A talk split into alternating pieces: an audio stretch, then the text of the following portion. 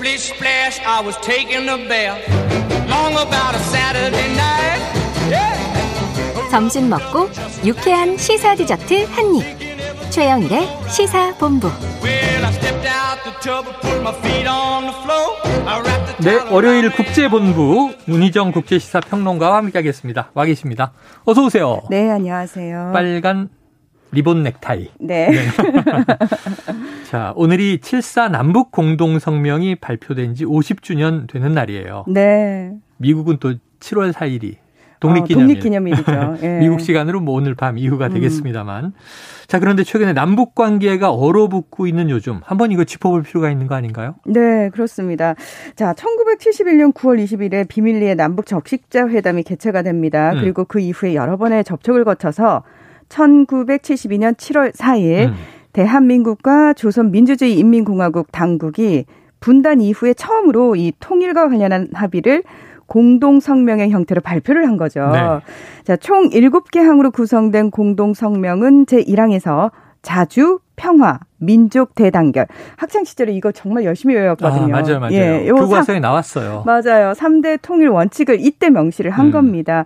자, 북한에서는 김일성 초대 지도자, 남한에서는 이후락 중앙정보부장이 이 평양에서 최초의 남북 회담을 진행을 했는데 물론 북측의 서명자는 남한의 카운트파트에 맞춰서 김영주 조선노동당 조직 지도 부장이었습니다. 네.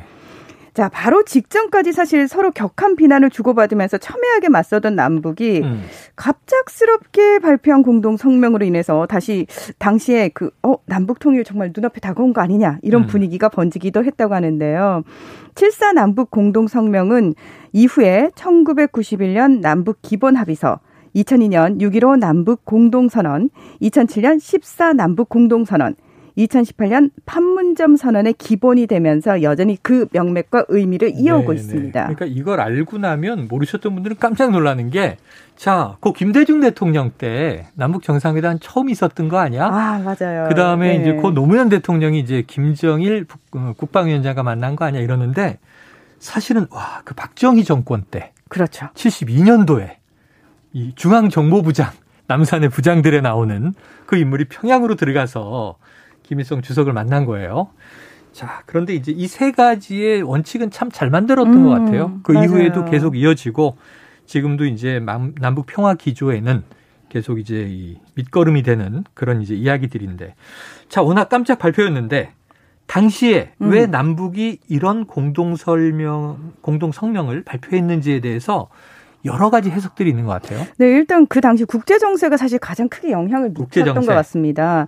1969년 7월에 리처드 닉슨 미국 대통령은 베트남 전쟁의 패배로 인한 타격을 만회하기 위해서 음, 자, 이제부터 미국은 다른 국가에 대한 직접적인 군사 개입을 하지 않는다. 음. 그리고 자국의 안보는 자국이 스스로 지키는 것을 원칙으로 내세운 일명 닉슨 독트린이라는 걸 발표를 합니다. 아. 예. 그래서 당시 동두천 캠프 KC에 주둔했던 주한미군 7사단 2만여 명이 일방적으로 철수를 했죠. 어. 예. 그러면서 어, 미국의 입장이 확 달라진 겁니다. 어. 자, 또 1969년 중국과 소련의 국경 분쟁이 일어나고 또 미국과 중국 간의 관계가 개선되면서 1971년 유엔에서 창립 멤버였던 중화민국 음. 대만이 퇴출을 당하고 아, 중공이라고 불렀잖아요. 저희 그때 네네. 중화인민공화국이 가입을 하면서 공산권이 분열하는 상황이 또 펼쳐집니다. 네네. 이 세계적으로 화폐 모두가 고조되던 시기 이 한반도 역시 국제 정세의 흐름에 맞출 수밖에 없는 압박을 받고 있었고요. 또 남북 내부적으로도 뭐 남한에서는 민주화 요구라든지 북쪽에서는 경제 위기 심화 등 이 정권 유지를 위협하는 갖가지 어려움에 봉착해 있던 상황이었습니다. 네, 역시 국제본부인 것이 어 오늘은 왜 국내 이슈를 시작을 하지 그랬는데 국제적인 배경이 이런 중요한 영향을 끼쳤다.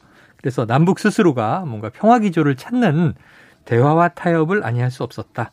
자, 남북 정권의 정치적인 계산 아래 추진된 공동 성명이었으니까 말 그대로 이게 선언에 그쳤다. 이런 평가가 나올 정도로 별다른 진전은 없었고 오히려 네. 그 이후에는 남북 관계는 악화됐죠. 그렇습니다. 이 성명 발표 후에 뭐 남북은 남북한의 통일과 평화 유지, 교류 및 협력을 추진하기 위한 기구인 남북 조절 위원회를 구성하고 음. 서울과 평양을 오가면서 여러 차례 회의를 열기도 했었어요. 하지만 그해 10월 남한의 박정희는 장기 독재를 공식화하는 유신 체제를 확립하게 되고 음. 자 북쪽의 김일성 역시 국가 주석제를 신설하고 집단주의를 강조한 사회주의 헌법을 마련함으로써 음. 남북 대화를 이 양측이 권력 기반 강화를 위한 도구로 전락시켰다. 아하. 이런 비판이 많았습니다. 네네. 자, 1973년에 박정희가 남북한 불가침과 남북한 유엔 동시 가입, 이념이 다른 국가에 대한 문호 개방 등을 주요 내용으로 하는 6.23 선언이라는 걸 발표를 하죠. 음. 자, 그러나 김일성은 남북의 고려 연방 공화국 통일 방안과 단일 국가로 유엔 가입, 그리고 통일 문제를 위한 대민족 회의 소집 등의 내용을 담은 조국 통일 5대 강령을 주장함으로써 서로 이견을 확연하게 드러내게 됩니다. 음. 자, 그러다가 1973년 8월 28일 북한은 평양 방송을 통해서 남한의 6.23 선언이 두 개 조선을 획책하는 분열주의 노선이라면서 맹비난을 하게 되고요. 일방적으로 남북 대화를 중단하겠다. 이렇게 선언을 하게 됩니다. 그래요. 그 이후의 역사는 쭉 이어져 온 과정. 현재도 뭐 북한 이제 핵 보유까지 한 상황에서 더 이 냉엄한 상황으로 이어지고 있습니다.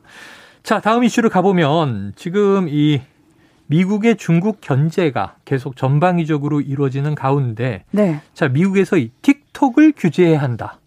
이거 사실은 좀 그냥 개인들이 막 쓰는 오락앱 같은 건데 네. 왜 규제를 해야 한다는 거죠? 그러니까 지금 말씀하신 것처럼 중국의 동영상 플랫폼이잖아요. 네. 15초짜리 동영상 올려가지고 음. 10대, 20대 청년도 굉장히 좋아하거든요. 지금 굉장히 많죠. 예. 150개가 넘는 국가에서 10억 명 이상의 사용자가 있습니다. 자, 그런데 이 틱톡 규제 이야기는 도널드 트럼프 전 행정부 때부터 나온 거예요. 그래서 그랬잖아요. 예, 그때 트럼프 대통령이 애플이나 구글에서 틱톡 다운로드 금지하는 행정명령에 서명을 했거든요. 음. 그리고 이제 그건 지난해 6월에 제재가 해제가 됐습니다. 네. 근데 최근에 미국 연방통신위원회의 공화당 측 위원이 애플과 구글의 앱스토어에서 틱톡을 삭제해야 한다 이런 주장을 또다시 들고 나온 겁니다. 뭐 일단은 지금 민주당 정부기 때문에 이 의견이 별로 큰 방향을 일으키지 못할 거다 음. 이런 얘기를 하고 있지만 미국 육군은 안보 위협을 이유로 2019년 12월 31일부터 틱톡 사용을 금지하는 명령을 내린 상태고요. 사실 지난해 바이든 대통령도 중국과 연계된 소프트웨어 앱이 미국의 국가 안보에 미치는 영향을 상시 모니터링하라고 상무부에 지시를 한 상태입니다. 자, 그리고 이런 가운데 지난 4월 미국 내 틱톡 이용자의 하루 평균 이용 시간은 45분 8초로 처음으로 유튜브를 뛰어넘었다고 합니다. 음, 그래요. 자, 그런데 지금 뭐 이 국가 안보에 미치는 영향을 모니터링하라. 네. 자, 미국에서 이렇게 계속 틱톡을 규제해야 한다, 규제해야 한다 목소리가 나오는 이유가 있지 않겠습니까? 그렇습니다. 이 지금 미국 정부가 지적하고 있는 부분이 뭐와 관련이 돼 있냐면 음. 중국이 2017년 6월부터 사이버 보안법이라는 걸 시행을 하거든요. 네. 이게 뭐냐면은 중국 기업들은 중국 기업들이 입수한 자료를 모두 중국에 저장해 놓고 음.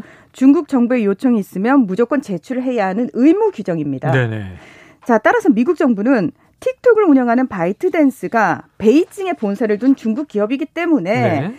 중국 정부, 중국 공산당과 연관이 돼 있고 음. 이 틱톡을 사용하는 미국 개인들의 정보가 아. 중국 공산당에게 넘어간다 이런 의심을 하고 있는 겁니다. 미국인들의 정보도 그렇습니다. 이에 대해서 바이트댄스와 틱톡은 데이터 센터가 중국 외부에 있고 또 중국 정부의 이용자 정보를 제공하지 않는다. 음. 특히 미국 틱톡 이용자의 데이터는 미국 소프트웨어 업체인 오라클의 현지 클라우드 서버로 이전했다 이렇게 주장을 하고 있는데 네네. 이 오라클로 이전한 것도 사실 트럼프 행정부의 압박에 못 이겨가지고 이런 결정을 한 거였거든요. 네. 자 그런데 이걸 그 고지고대로 믿을 수 없는 사실은 보도가 하나 나왔어요. 네. 그 지난주 미국 IT 전문지 버즈피드의 보도인데 그 바이트댄스의 사내 회의 녹음 파일 80여 개를 입수를 해서. 분석을 했는데 중국 측 기술자가 이 미국 이용자 데이터에 반복적으로 접근하고 있는 내용을 확보를 했다라는 오. 겁니다.